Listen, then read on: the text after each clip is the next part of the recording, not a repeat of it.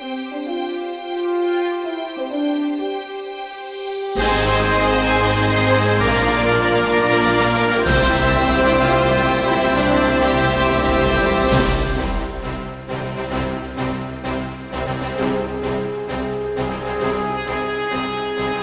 there, and welcome to the Time Machine with Trish and Mike. I'm Mike, And I'm Trish. and we're glad you're with us once again this week for another fun, educational, informational, and hopefully entertaining episode. It's going to be fantastical. I like that. Fantastical. It seemed Now- like it went it went with the alliteration a bit. I like it. We're we're infotaining you. When did the term- and- When did infotainment become a thing? It was like in the 90s, wasn't it? I think it became a thing. I still don't know if there was a word for it then. Cuz I feel like a lot of the stuff on like the Discovery Channel or the History Channel fits into this category. hmm You know, because you're entertaining me because I'm watching a show, even if it's documentary. I mean, you may not be like laughing about what you're watching, but it's a show, so there's production value being done to this, but you're also learning. So it's I don't know. Maybe I'm just Right. No, I think you're right. And I know they they also use the term for any type of like uh educational like game, right? Or advertisement type I mean, situation. isn't Jeopardy a form of infotainment? Really? I bet it would fall into that classification now. I I, was just watching a- Jeopardy the other night. It's a game show, but it's Yeah. you're being entertained and you're learning. hmm Yeah. It was funny. My daughter was watching with me, and she's like, "I don't like this host." I was like, "I know." Oh, it was. uh, it was like the Aaron first one we've watched. Yeah. I was like, "Yeah, it's not. It's not. yeah. It's not the same." I miss Alex Trebek. Our our dear friend Andy that listens, he's a big Green Bay Packer fan. He's probably not going to like me saying this, but Aaron Rodgers is not a very good host for Jeopardy. no, Like, Just I've- it's- I've made it a point to watch at least a couple of all the different people that they've had, and Mhm. he is really not. Maybe it would take him a while and he could find his thing, but he's not very excited. He's more exciting in the State Farm commercials that he does than that's what I. f- he- Yeah. like I, was wonder, expecting is he trying that. to be stoic? Is he trying to be stately? Like it just doesn't come So across. It's just not clicking for me. Mm-mm. It's a Mm-mm. no for I me, dog. It's a no for me. Yeah. but what isn't well, I guess in a sense is a no is uh our, our top story this week was a no go. Well, It was a no, no go. it- Do not wa- pass go. Do not collect two hundred dollars. it was a go for a, for a few days, but boy, when it became a no go, it Yeah. went nowhere fast. Well, except to the Boy, bottom of the ocean. Yeah, it went pretty fast to the bottom of the ocean. And we are talking about the sinking of the RMS Titanic off the coast of Newfoundland, April 15th, 1915, a mere five days after leaving on its maiden voyage from Southampton, England, on its way to New York City. So it was definitely going quickly, right? It was trying to break some uh, cross uh, cross Atlantic records in order to beat its rivals. So uh, during the the early 1900s, transatlantic passenger trade was really competitive and really profitable. And we have two main companies. We have White Star and Cunard. And uh, by the summer of 1907, Cunard was posed to have a great share in the market with these two new ships, the Lusitania and then the Mauretania, which were going to eventually set some speed records across the Atlantic Ocean. So the White Star Line is trying to bolster themselves against this com- competitor, and they come up with three ships that they're going to build: the Olympic, the Titanic, and the Britannic. So we all, of course, all know the tragic story of the Titanic. Uh, you know, it's been made into various movies and musicals and referenced on lots of different television shows and alluded in lots of different literary uh, literary books and magazines and all kinds of things right? It's captured our attention. I think because it was just so ornate and didn't last for very long. It was just the five days at sea. So it captured our attention. It makes you wonder if it let's say you know that it hit the iceberg on its I don't know, 10th journey or something. Like if it had been used eh, or a couple of years later, would it Mhm. have that lasting impact? Because here we are, impact's probably not a good word, but because here we are almost 110 years later, hmm and this is still a thing. Yes. Yeah. Well, and it's also, I think, the mystery of it all because they wondered why didn't they see the iceberg? And with these watertight compartments, because the Titanic had a bunch of different watertight compartments, or theoretically watertight. They weren't actually because the bulkheads didn't go up to the the total top of the roof, but they were built in such a way that if four of the compartments flooded, the ship theoretically could have was stayed fine, afloat. right? Now, of course, we had five compartments that started to flood. And they've done a whole bunch of different documentaries on if the ship had not like once they once they saw the iceberg, which was already you're like, how did they miss it? Well, it was a calm night. There's no uh, waves hitting the iceberg, so there's no froth on the iceberg, so the lookouts couldn't really see it. The binoculars from the crow's nest were mysteriously gone. So these guys finally see it just a bit too late, and the captains uh, decide to, of course, change course so that the ship tries to slide past the icebergs, which basically opened it up like a giant tin can. Yeah. Now they they wondered if they had slowed down the speed and hit it head on, what would have happened, and they think now it would have actually stayed afloat if they had not turned and had cut across the belly of the ship. that was probably the mistake and i don't want Mhm. to call it a mistake because you're you obviously you're trying to avoid hitting it period so i get the natural reaction to it but in hindsight i think that probably would be more likely not to have caused as much Hmm. damage to have just hit it straight on because you gotta remember this thing is out in the middle of the ocean there's no lighthouse there's you literally you're in the middle of darkness all the only light you have is Mhm. from the moon Well, and they don't have uh, like radars, not Right. th- this invented, especially happen- not used in the middle of the ocean anyway. Yeah. You like more um what is it? The telegraph is just the first invention, so they're able to send messages across the Atlantic via the telegraph. But of course, everyone is excited and sending messages to their family, and some key messages don't get through to the captain about all the icebergs and the the layout of the land, so to speak. And as we just recently saw a prime example of this with the Suez Canal, when Mhm. the ever the ship was blocked, you can't turn a ship on a dime. A big ship No. like this. This is not like you know a little ski boat or something that or a pontoon boat or something that maybe somebody has been on. I mean, you can Yeah. kind of turn those a lot tighter like a car, but think of it like a semi versus a car. You can't turn quickly. You Mm-mm. can't turn tight moves. And yeah. by the time you saw that iceberg coming, Yeah, and like you said, it's going to be human instinct to avoid it at all costs. So they they make that decision to to turn away from it. And hindsight being what it is, we now know if they had just hit it, slowed down and reversed engines and just kind of tapped it, they would have been a lot better off. But that's what ends up happening. And I think too, the other reason about why it captures our attention. So first of all, it's brand spanking new. It's beautiful, and it was a ship that, although we kind of, by our standards, we looked down on the the we had the first class, second class, and third class. We looked down on the third class and, and say like, how could these people have been treated like that? But third class on the Titanic was actually better than a lot of second classes on other ships.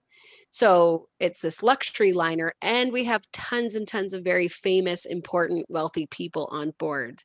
We have American businessman uh, Benjamin Guggenheim. We have British journalist William Thomas Stead. We have Macy department store co-owner uh, Isidor Straus and his wife Ida.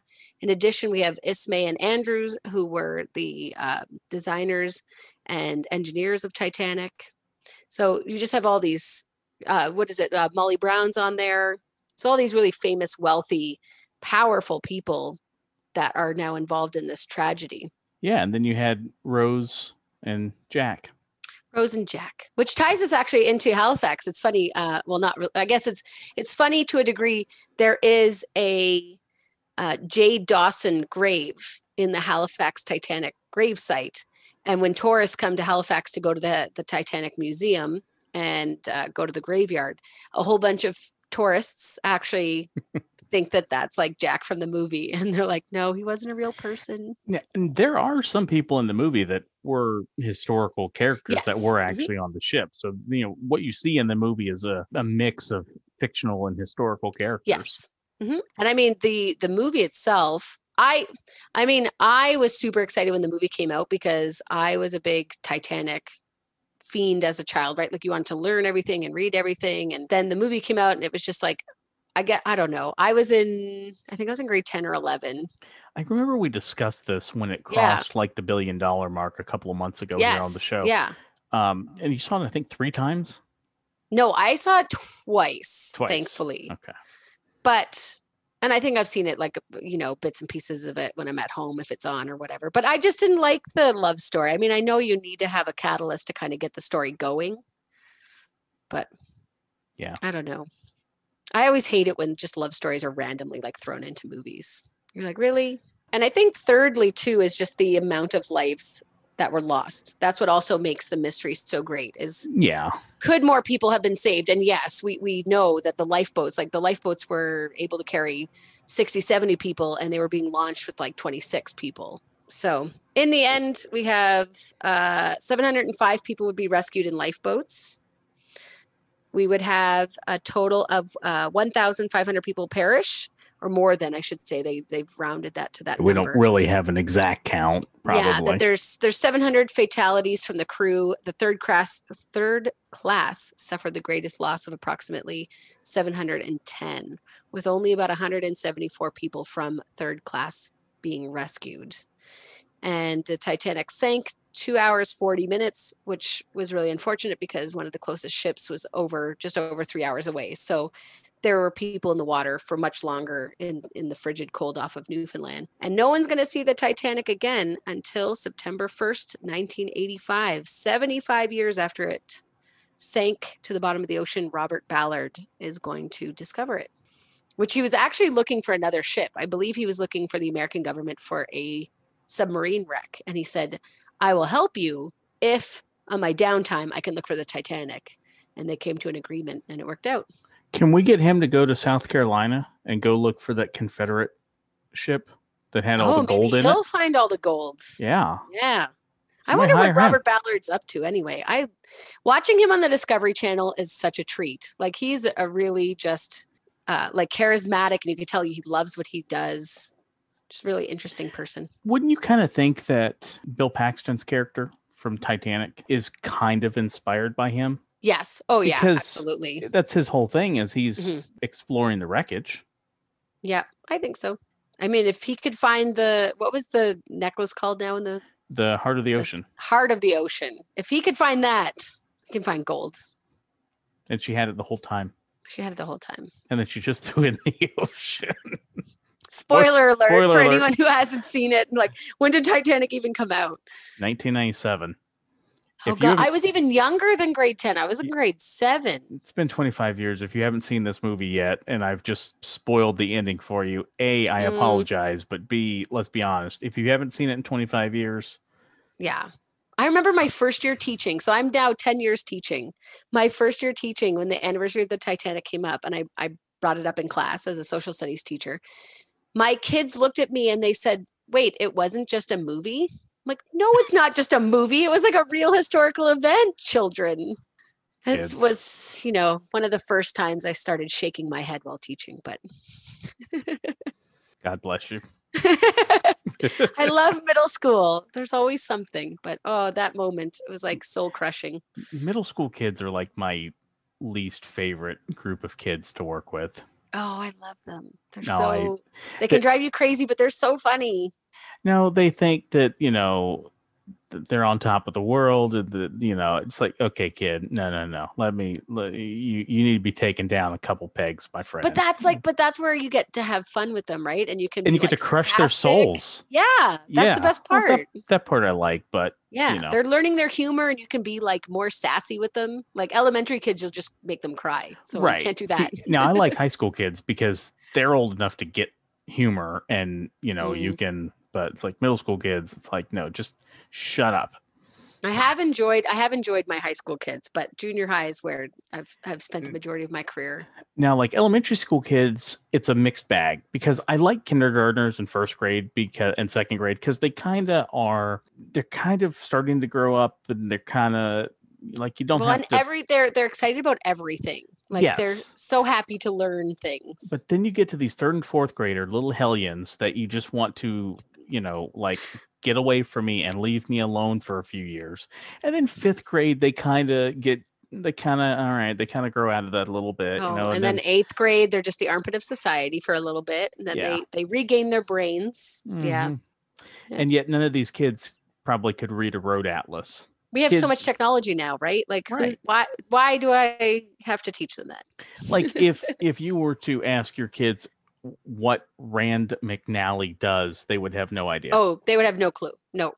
then they so should educate. listen they should Educate. listen to this show and on april 15th 1924 rand mcnally published their first road atlas See, that must have just blown people's minds. Be like, oh right, we now we have these images of where we're going and what what's on the way. So here's where this really gets kind of interesting.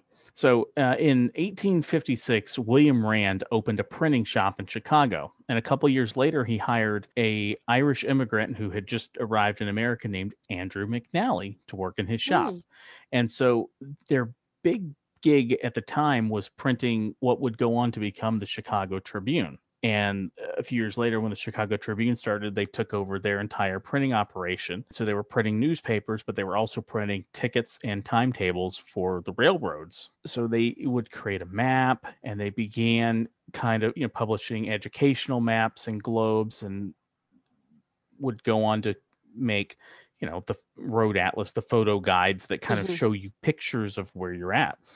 And in fact, Andrew McNally II actually took photos on his honeymoon from Chicago to Milwaukee that were published in the Road Atlas. Can you imagine his like now new wife is like, really? You're taking work on our honeymoon? Right?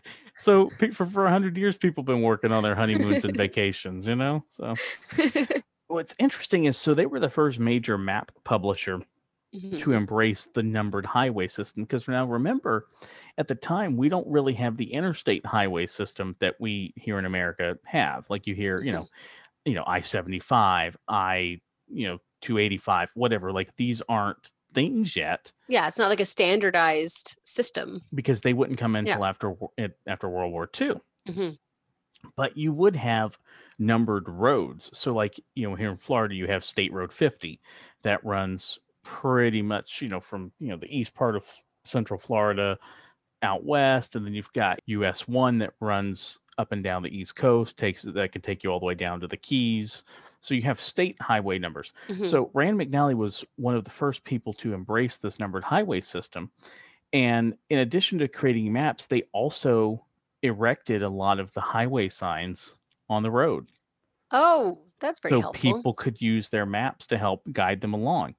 And the Mhm. oil industry picked up on this and they took great interest in this because obviously if people are out driving and exploring, they're using gas. right, and they need to know where the next gas station and they is. need to know where the next gas station is. So Rand McNally began publishing maps for the Gulf Oil Company, and that they would be distributed for free to at service stations. And It's so like a match made in heaven. Yeah, and so it's kind of uh, Cracker Barrel. Do they have Cracker Barrel in Canada?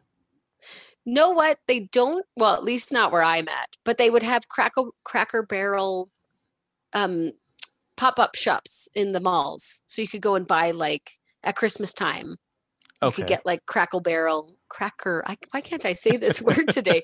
You could go and get Cracker Barrel, like peanut mixtures or like cheese and just you could buy them as like a set, like a package of stuff. okay, so you're familiar. At give them as a gift. sort of. Yeah. So, for, so if we have any other Canadians listening who maybe don't know what Cracker Barrel is, so it's basically like a it's a general store slash restaurant. So it's primarily Mm-hmm. they sell like kind of southern home style food menu. yeah, like we don't have access to the food part, but like the the general mills part.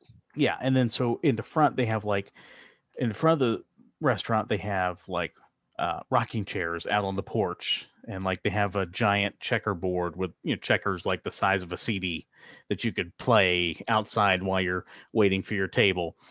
And there's a store with you know has like old retro candy or uh, just like homeware stuff, Hmm. uh, like you know So like way more than just like the nut mixtures that I'm Oh yeah, yeah. Like it's like you could get you know like uh Christmas ornaments and there's all sorts of stuff and it changes seasonally and uh, you go when you go sit down at your table to eat they have like a little a little peg game like you know the Mhm. little little triangle where there's a peg missing and you gotta Oh yeah, yeah, yeah. though they have those at the tables for you to play. Yeah. Um, anyway, so they set up their restaurants along the U.S. highway system as the highway, the interstates became a thing, and so in the gift shop that they have, they actually have Cracker Barrel maps that you can get Oh, to find all the Cracker Barrel find all locations. the Cracker Barrels along your route. Yeah. Oh.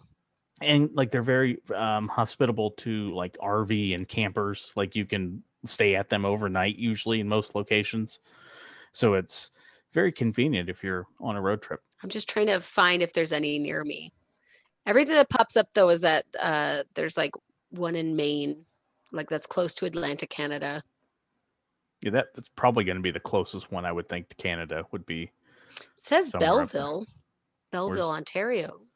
Yeah, but that's still that's other side of the country. That's not close to me. No. Yeah. Oh no, it's Belleville. Uh, it's MI is Maine, right? MI is Michigan. Michigan, there we ME is Maine. Okay, so yeah, Michigan, I guess, closest to Canada. So nothing that I'm I'm doing a quick Google. Nothing's popping up on, in Canada. It, it's not going to come up on your. it- it- it's not going to come up on Uber Eats for you tonight. We don't I have- think. Wait, do we have? Or do you have DoorDash? What do you have in Canada? So we've skipped the dishes. I've we don't have that here. I think we have Uber Eats. I've only ever used SkipTheDishes. It's like my go-to. We have Uber Eats. We have DoorDash. We have Postmates. Uh, Grubhub. Think see, these are all different from. I think from there's another one. to. and the thing is, like some restaurants work with only one partner, some work Right. with two, and then you know it's like it just really kind of depends on. on what the restaurant wants to go with. Yeah, Yeah. Mhm. It's interesting. Speaking of restaurants, well, I guess we technically were just speaking of restaurants, but that takes us to McDonald's. And Ooh, on nuggies. yes, get you some McNuggies. And on April 15th, 1955, McDonald's opened its first franchise. now this is interesting. Our three stories have all been April 15th. That is true. It's a very uh well, I guess I was gonna say it's a very fruitious day, but no, no, it's not.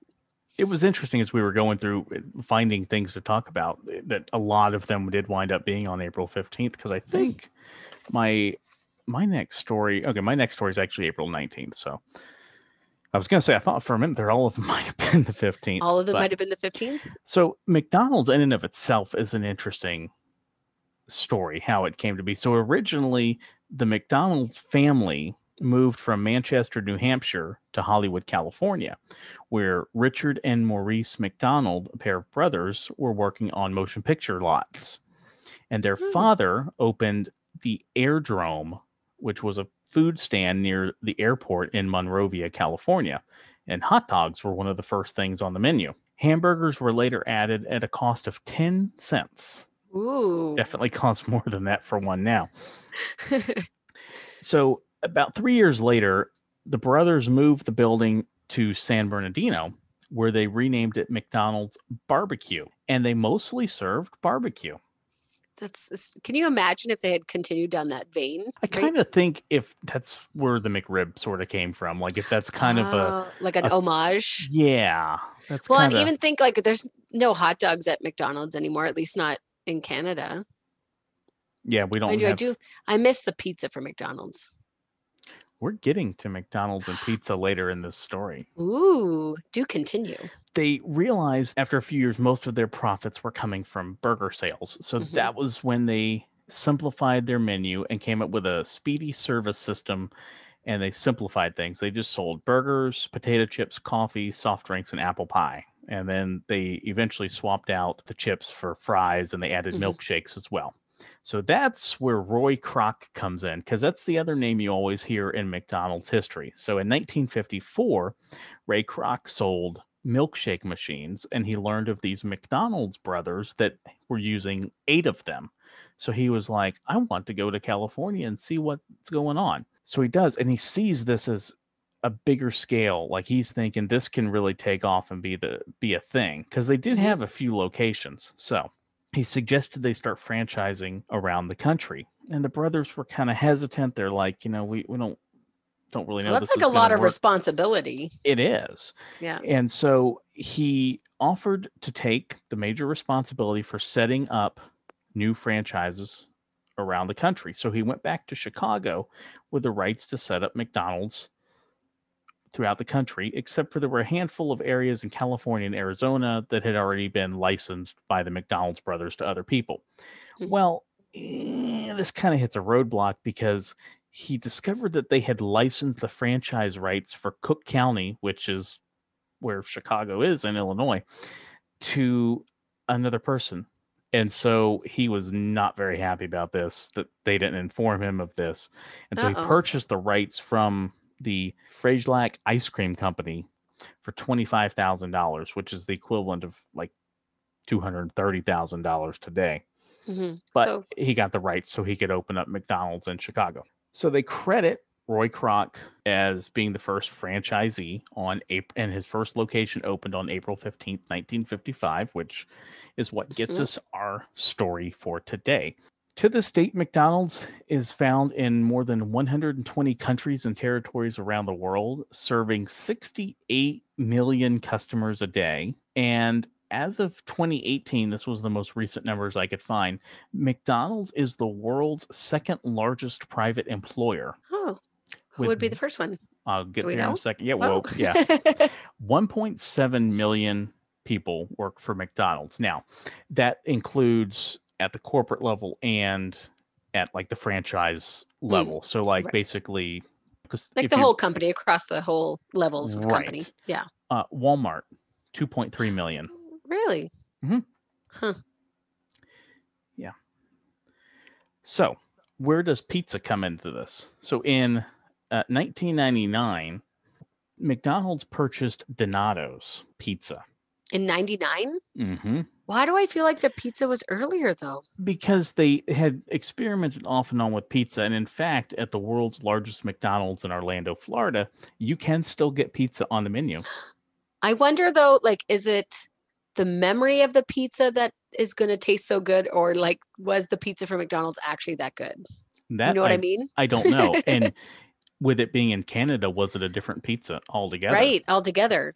Could be. No hmm. idea. So in 1999, they purchased Donato's Pizza because McDonald's was looking to possibly expand more nationally into the pizza business. So as a result of this story, we had Donato's here years ago, like 15, 20 years ago. We had Donato's Pizza. Okay. As a result of this story, I did a little bit of Googling to see if by happenstance if there was still one anywhere around here. And sure enough, about seven months ago, one opened up probably about 30 minutes from me. See, and I've never heard of this pizza place. Yeah, I don't I don't think in my quick search I couldn't find anything where they'd ever been in Mm-mm. Canada. So this past weekend, for the first time in 15 years, I had Donato's pizza. And how was it? It was just as good as I remember.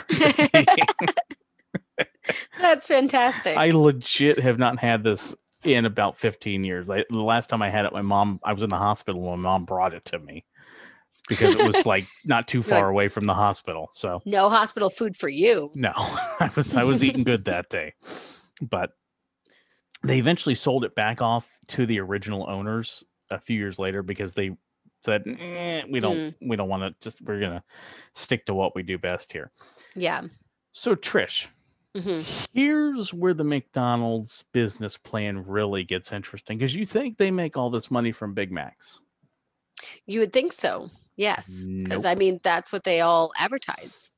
35% of its gross revenue doesn't even come from food. Doesn't even come from food. Nope. Or merchandise. Where where are they making their money then? Real estate. Oh, that makes sense. In 1956, so not long after he started expanding, Ray Kroc met Harry Sonneborn, who was the former VP of Finance for Tastee-Freez. Okay. And he pitched a brilliant real estate idea. So remember, mid 50s, the highway system's expanding. hmm You can go out and get a lot of cheap land. Okay. So what they did was they set up Franchise Realty Corp, and this entity holds all McDonald's real estate. So they went out and bought cheap property along highways and interstates and everything. Knowing that people are going to be gobbling up that land for motels and gas stations. Exactly. So Mm. McDonald's owns the land, and then they pass on the cost to the franchisees for 20, 30% markup. And so McDonald's owns the land. You pay to build a building here. We'll franchise the rights to the McDonald's name for you. And of course, you've got to go through our vendors to get the food and Right, everything and everything and you've got to put you know initial investment up and you know to build the building put in the booths put in the grills so on and so Mhm. forth but mcdonald's owns the land That's actually ingenious. Yeah. Kind of smart What's your And it- favorite thing to get from McDonald's, by the way? it's still in uh, effect today they still operate on that business model Oh. in fact i can okay so little bit of real life so i work for a real estate company and one of the shopping centers we own we actually do have a mcdonald's in Mhm. and if you go to the property appraiser site you can you'll see we own the shopping center and then there's this parcel here on the corner and That is owned by McDonald's. by mcdonald's yep Huh. Fascinating. Yeah. Uh, Super my- smart. my favorite thing at mcdonald's it really depends on what kind of mood i'm in Well, because you Um, guys get different things than we get here. yeah so, like, like I mean, know there's like new chicken McNugget flavors and things. Yeah, they recently came out with like spicy nuggets. I don't. I'm not a big yeah. spicy guy, so I st- I get either the regular nuggets or I'll get um. Sometimes I'll just get you know a couple hamburgers, you know, real basic. Mm. Uh, sometimes I'll get a quarter pounder. See, and I missed the big Um, extra. Did they have that in the United States? What was the big extra? We might have had it it. was They may like have it was like uh, something. it was like a single patty, but it had like a special seasoning to it. Hmm. I just really I remember getting it a lot in junior high. Doesn't sound familiar, but we could have had it, and we may have just called it something else because, Yeah. like, our McChicken is not the same McChicken for you. No, I don't think so. I think you we do have a McChicken though. Right, but I think don't you have like a junior McChicken or something? Well, because you can have the it grilled or deep fried, No, so we whatever they call. I never order the chicken, so I have no idea. so we here have what's called a McChicken, and it's basically like a regular hamburger sized chicken patty on a regular hamburger bun. So not like the bigger chicken sandwich that you would normally have on the menu, if that Right. makes sense. But I, Sense. I think what we call a McChicken, you call like a junior McChicken or Chicken. something, or a well, chicken junior. apparently, I don't oh, know. oh, a chicken junior. I think the the big extra in Canada, I guess, was called the big and tasty. Yeah, okay. I remember that that being Okay. a thing. I Yeah, don't think I ever I had it. that but- one. And of course the fries. Yeah, fries are good. Fries are good. I mean, I like a Big Mac, but the nugs are where it's at. What's your what's your sauce? Sweet and sour, Hmm, hands barbecue. down. No, hands down, sweet and sour. Barbecue. That's where it's at. Actually I had McDonald's last night and they didn't put my sauce in the bag. Oh, I hate that. That's so awful. Yeah. But See, and I don't you, like But with I my got girls. extra you think I'd have it more? Why you got extra nuggets? yeah, that, I'm going through the bag and I'd ordered um I'd ordered a six piece and then at the bottom of the bag uh, like I was getting food for me and my mom. Yeah, And at the bottom of the bag there was a 10 piece in there as well. magic. I like how I stopped like mid mid story. Like, what? Tell me about these extra Extra nuggets. but yeah, with my girls, we don't go that often. We did it over spring break, but now I just want nugs. Okay, We know what you're having for dinner tonight. maybe And you should in honor of the happen. anniversary. I should. I think this is a good idea. Yep. I like it. Know what else I like? Canada. I do like Canada a lot. And I like the fact that on April 17th, 1982, Canada officially like becomes its own entity, uh, no longer under British control. Queen Elizabeth II and Prime Minister Pierre Elliott Trudeau, so our current Prime Minister's father, signed what is known as the Proclamation of the Constitution Act in a ceremony on Parliament Hill in Canada. And Canada then gets full political independence from the United Kingdom uh, with our new constitution. And this was a big deal for um, Prime Minister Trudeau's father, Pierre Elliott Trudeau. His big baby was the Canadian Charter of Rights and Freedoms, which guarantees fundamental rights and freedoms for all Canadians. And there are certain rights that are just for Canadian citizens, but there's fundamental rights for for visitors as well or you know if you're a landed immigrant or or anything like that waiting to get citizenship, you also get these rights. So I do love that. I know a lot of people internationally look to the the Charter of Rights and Freedoms when developing kind of their own rights and freedoms. I don't know what in America. What is your well? we have law? well, we have the Declaration Called- of Independence. Okay, So that was when we declared our independence from Britain. right. But does it st- like the Charter of Rights and Freedoms, which is now included into that new Constitution? Are you thinking the Bill of Rights? Probably. Probably that's that. That's, like that with, would probably be our comparable. Uh, comparable. Yeah. Let me compare that to a properly spoken word. That would probably what's comparable. comparable. There we go. I need some nuggets. I we need, some, nuggets. We need some brain food. Mhm. Um, yeah, like so in the Bill of Rights, that's going to guarantee like, the right of rights. liberty and yeah, yeah, yeah. Okay. Because ours is broken into there's seven categories. So there's fundamental freedoms, democratic rights, mobility rights, legal rights, equality rights, official language rights, and then minority language educational rights. And they're all very significant and important in their own way. It's interesting to me that you got your freedom, for lack Mm-hmm. of a better word, from the Queen as late as you did. Yeah. And that we're, you know, and we're still technically part of the Commonwealth and our laws still do not become laws without the Queen's permission. But Yeah. otherwise, we're totally free and independent. It's like the it's, it's it's like the kid that moves off to college, but you're still using mommy and daddy's bank account or something. Yeah. kind of. It's kind like of. it's like you can kind of do what you want to, but I can always say no. right yeah i mean it's very rare but they they could yeah our and and i guess it's not even the queen it's our governor general who is appointed on behalf of the queen and right now we actually don't have a governor general because i believe we talked about this before in the show um, she resigned because of a toxic work environment she was an absolute bully apparently for her employees and we now have our the justice of the courts is doing both jobs he's he's He's serving as the interim governor General. Yeah. he's serving as the inter and really he shouldn't it's a bit like these are two very important roles that should be separate and in charge by different people um, but you know with covid and everything it's just kind of been put on the back burner while the prime minister deals with vaccination rolls out rollouts and all that fun economical stuff tied to t- covid Which for our American friends, uh, it's getting better up there for you. Uh, Vaccines are starting to get more. Yeah, vaccines are starting to roll out. It just our our government made some there were some poor decisions in terms of uh the people that are producing the vaccine because we don't actually have any facilities in Canada to produce our own vaccines right now, which has been an ongoing issue for lots of people. You've been relying on it being Yeah. made in other countries. Yeah. Yeah, for a long time. There's like my former father-in-law uh, used to be a part of CORD, which is the Canadian Organization of Rare Diseases, and that was like a big push by that organization was like, "Yo, we have people that need certain medications. We shouldn't be relying on facilities outside of Canada."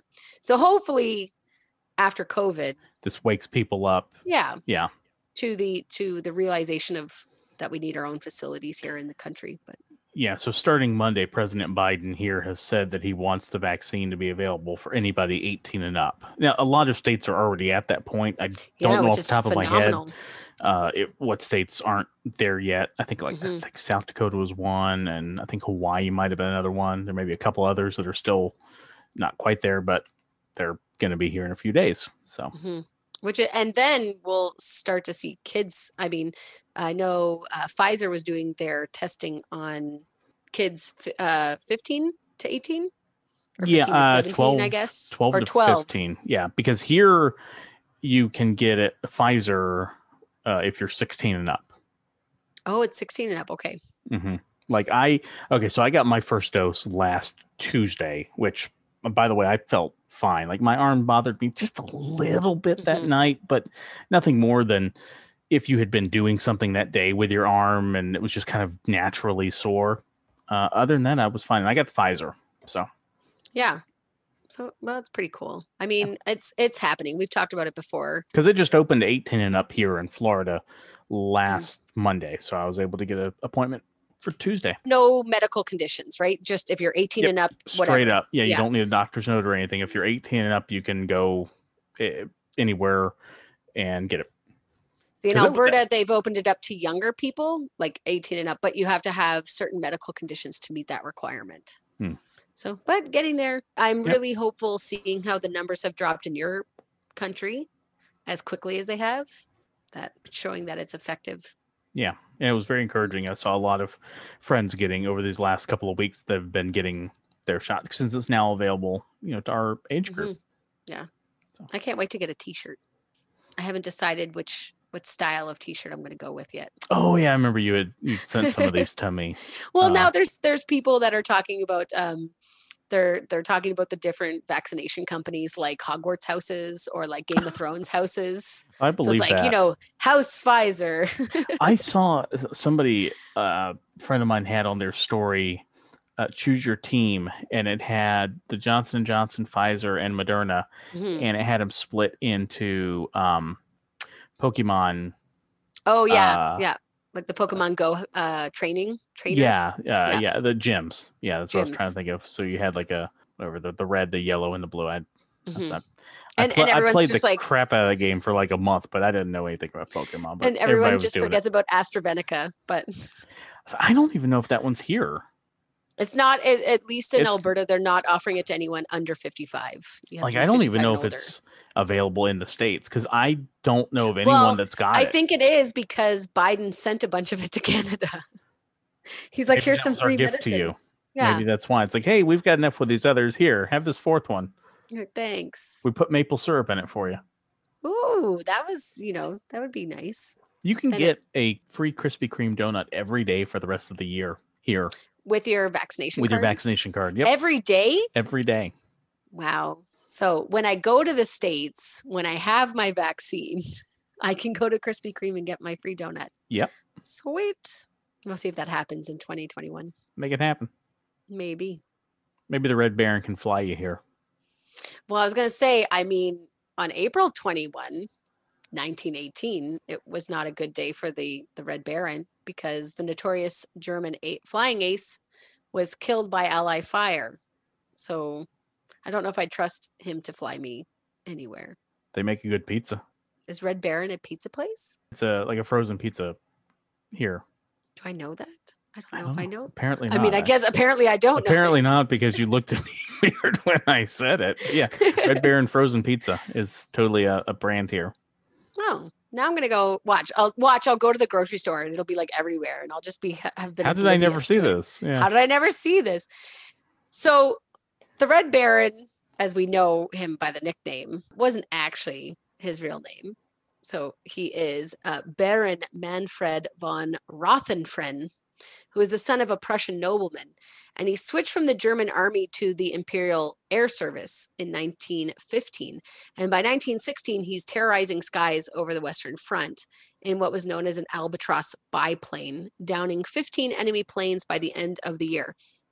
Which, if you think about World War One and fighting in the skies that is happening with these different planes, is actually pretty impressive because these planes are not like the fighter jets that we're thinking of nowadays. And in 1917, he's going to surpass all flying ace records on both sides, the Western end and the Eastern front. And he's going to start using a Fokker triplane, which is painted entirely red in tribute to his old cavalry regiment. So when he switched from the army into the air service, he paints his plane the color red after the cavalry service that he used to be a member of. And that's where he gets his name, even though he was only using that plane for the last eight months of his career. It's the one that everyone thinks about and um, is pictured. And like I said, where the, the Red Baron nickname came from. Now, on April 21st, 1918, with 80 victories under his belt, he's going to lead his uh, squadron of triplanes deep into Allied territory in France. He's looking for a British observation aircraft. And the flight drew the attention of an Allied squadron that's going to be led by uh, the Canadian Royal Air Force pilot, Captain Arthur Roy Brown. And as the Red Baron pursues a plane in Brown's uh, group, then the uh, Red Baron is venturing too far. He starts chasing this plane and he ventures too far into enemy territory and he's too low to the ground. And at the beginning, uh, when he is shot down, it's actually attributed to the Canadian squadron that takes him down. But now there's been a whole bunch of documented evidence and they did like reverse forensics by looking at the aircraft and pictures of the aircraft and things like that. And they no longer think that it was Canadian Brown that took him down. They actually think it was an Australian gunner who was on the ground. So people are still up for debate because, of course, everyone wants to be known as the one who took down Took the Red down the Baron. Red Baron, right? Yeah, but no, it, it was most likely an Australian gunner on the ground that shoots him, and then the plane crashes, and that's the end of the Red Baron. So as you were telling that story, I've been trying to find and see if it's available there, and I can't. Like I see Doctor Oetker. Oh yeah, um, Um, oh, I what is that? see Delissio. Yeah, Delissio, Delissio. Uh, I see McCain Classic Pizza. Pillsbury I'm not Pizza crazy. Pops. So it may not be. I, I don't know, but um, but it's good. It's well, it's one of my go tos when I want to do when you're at the hmm. See, I was just going with McCain. Yeah, I've never had that. McCain's pretty much like a classic from childhood. Tombstone's okay. Do they have Tombstone? No, No. I've never heard of this. It's made by uh Kraft. Again, maybe I'm just the oblivious. Well, no, I, I was just on kind of a uh, like a general Canada pizza thing, and I didn't see it. So, but I saw some of Hmm. those other brands for you. Other brands are good. I Yeah. mean, frozen pizza is not my go-to at the best of times. No, I like would much own. rather get either make my own or, or just get Papa John's or Pizza Hut or or Yeah, see. I like Papa John's. We get a lot of um I don't know if you have Pizza 73, probably not. I think Nope. it's an Alberta thing. Mm-mm.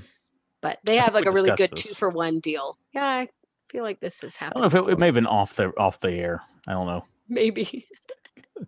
Now we we tend to go about food. It's like I still haven't gone to some of these chicken places that we've talked about. well, to be fair, we usually are recording this show kind of in between lunch and dinner time. It's so true. It's that, true. that time of day where you really start getting hungry.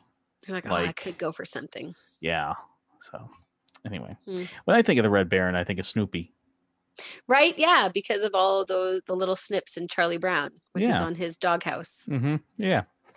And that takes us to our next story. It Doesn't involve Snoopy, but it involves cartoons. And who doesn't love cartoons? And on April 19th, 1987, The Simpsons made their first appearance on television. Just crazy that they're still on the air. Right? So, yes, now they did not originally start as their own show. Mhm. They originally began on the Tracey Ullman show as a series of little shorts that they would show kind of going to or coming back from commercial, like little little mini quick just transitional Mhm. scenes because the, the Tracey Ullman show was kind of a sketch show similar to, you know, like a SNL or Mad TV kind of thing. right. So the producer of the show, James Brooks, decided he wanted to do have like these little animated sketches, and he had seen Matt Groening's Life in Hell comic strip series. And he asked him to pitch an idea for a series of animated shorts. And he originally was going to do an animated version of his comic strip. And then he kind of got to thinking he didn't want to give up all the publication rights and everything that he had. So as he's sitting in Brooks's office waiting to pitch his idea. He comes up with the idea for The Simpsons for this dysfunctional family, and he used members of his family for the character names, and he used Bart f- uh, for him. So, like instead of having a character named Matt, he was named Bart, which is an anagram of the word brat, which perfectly sums up That does sum Bart. up Bart. so so he just submitted basic sketches to Klasky Csupo to make the cartoon. Well, they didn't mm-hmm. really know what they were to do with it, so they basically just kind of retraced his drawings. So if you go back and see some of these sketches, they do look a lot different oh from yeah. what you know of now because they were not fully animated and they weren't fully detailed the way they are now. Mhm. Uh, if that name Klasky Csupo kind of sounds familiar to you, they would be very big in the 90s doing a lot of the work on Nicktoons. So they were the ones that animated Rugrats and Wild Thornberrys, uh, you know, and some of those shows. Which actually makes sense when you think about the animation style, because those all kind of fit Yeah. into a certain Yeah. category. Absolutely. Uh, obviously, they fine tuned it uh, a Mhm. bit and eventually got spun off into its own show beginning in December of 1989. Which is interesting too when you look at the early animations of The Simpsons to now and how much, like, from the first couple of seasons, the animation style even gets more refined.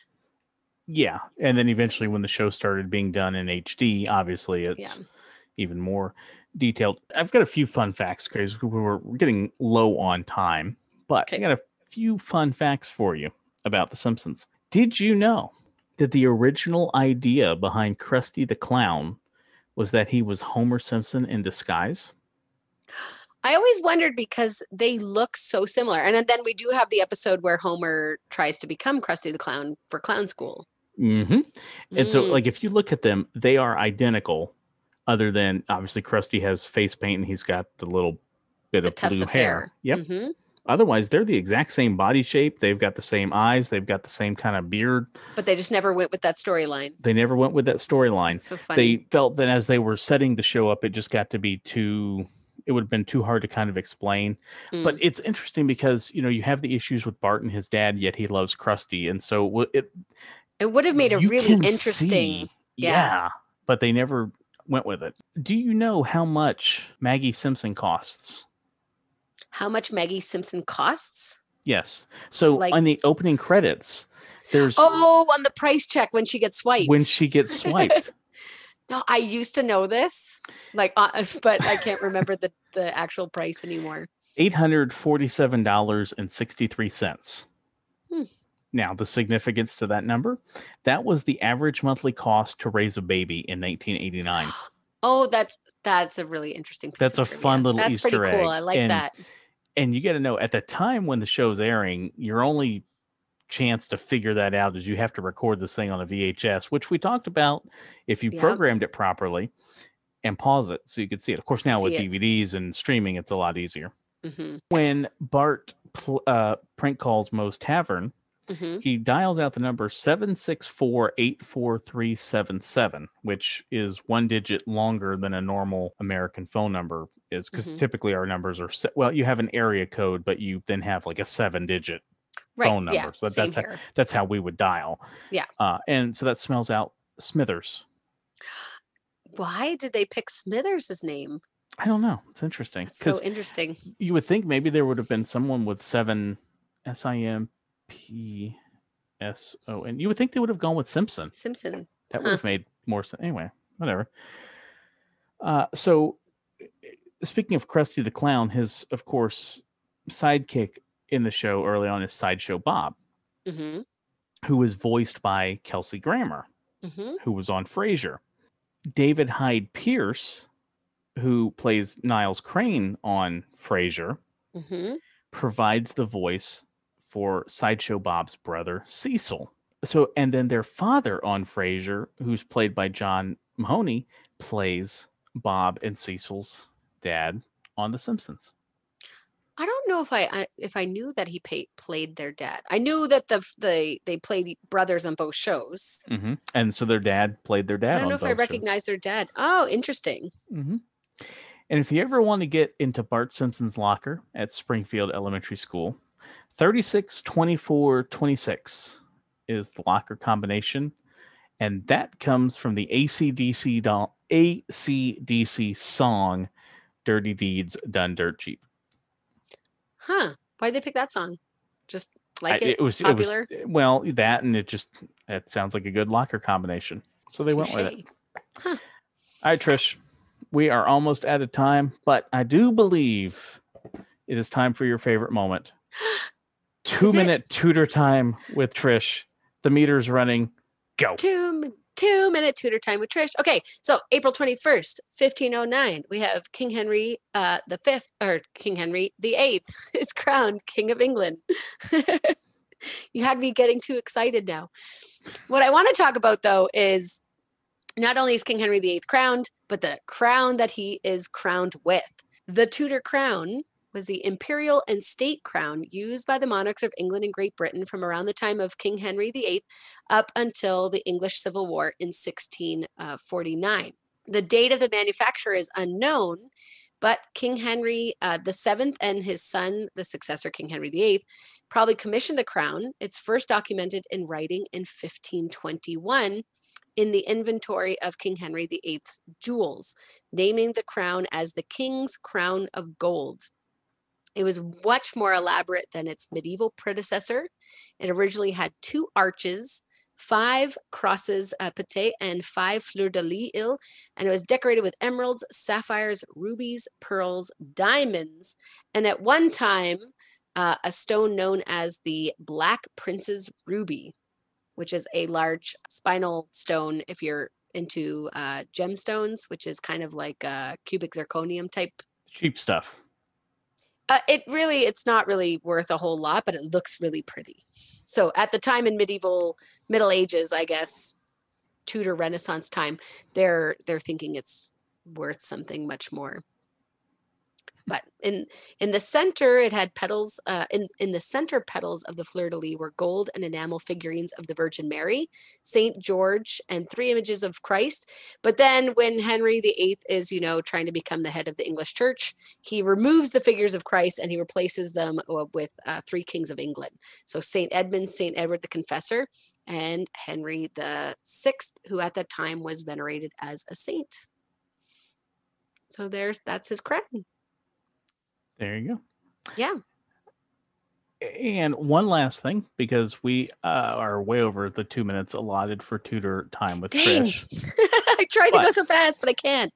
April 21st, 1934. This ties back into something we did uh, on a previous episode. Uh-huh. The famous photo allegedly showing the Loch Ness monster was published That's right. in the Daily Mail. that is true. And if you want to know about that, go back to the archives and listen to that episode.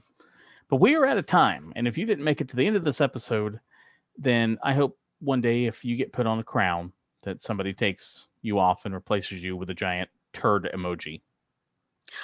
How awful. But you But- did make it to the end of the episode. Yes, so you get an extra stone on your crown. A real one, not a cubic zirconia one. Yeah. Like a really pretty opal. You're very iridescent. Yes. Yeah. Sparkly and shiny. But that is the end, I guess. If you do have any questions, concerns, queries, or freakouts, you can contact us on our Instagram page at The Time Machine with Trish and Mike, uh, The Time Machine at Trish and Mike at gmail.com. If you Google The Time Machine with Trish and Mike on YouTube, you'll also find us. And Oh, and at Anchor, if you want to leave us a, a voicemail, Yes. we can include you in the show. everything that she just said. And more. Throw us in a Google machine. You'll find us somewhere. Yeah, you'll find us somewhere. The name's pretty long and unforgettable. Yeah. Tell a friend. and tell them to tell a friend. And we'll tell you more fun stuff next week, right here on the Time Machine.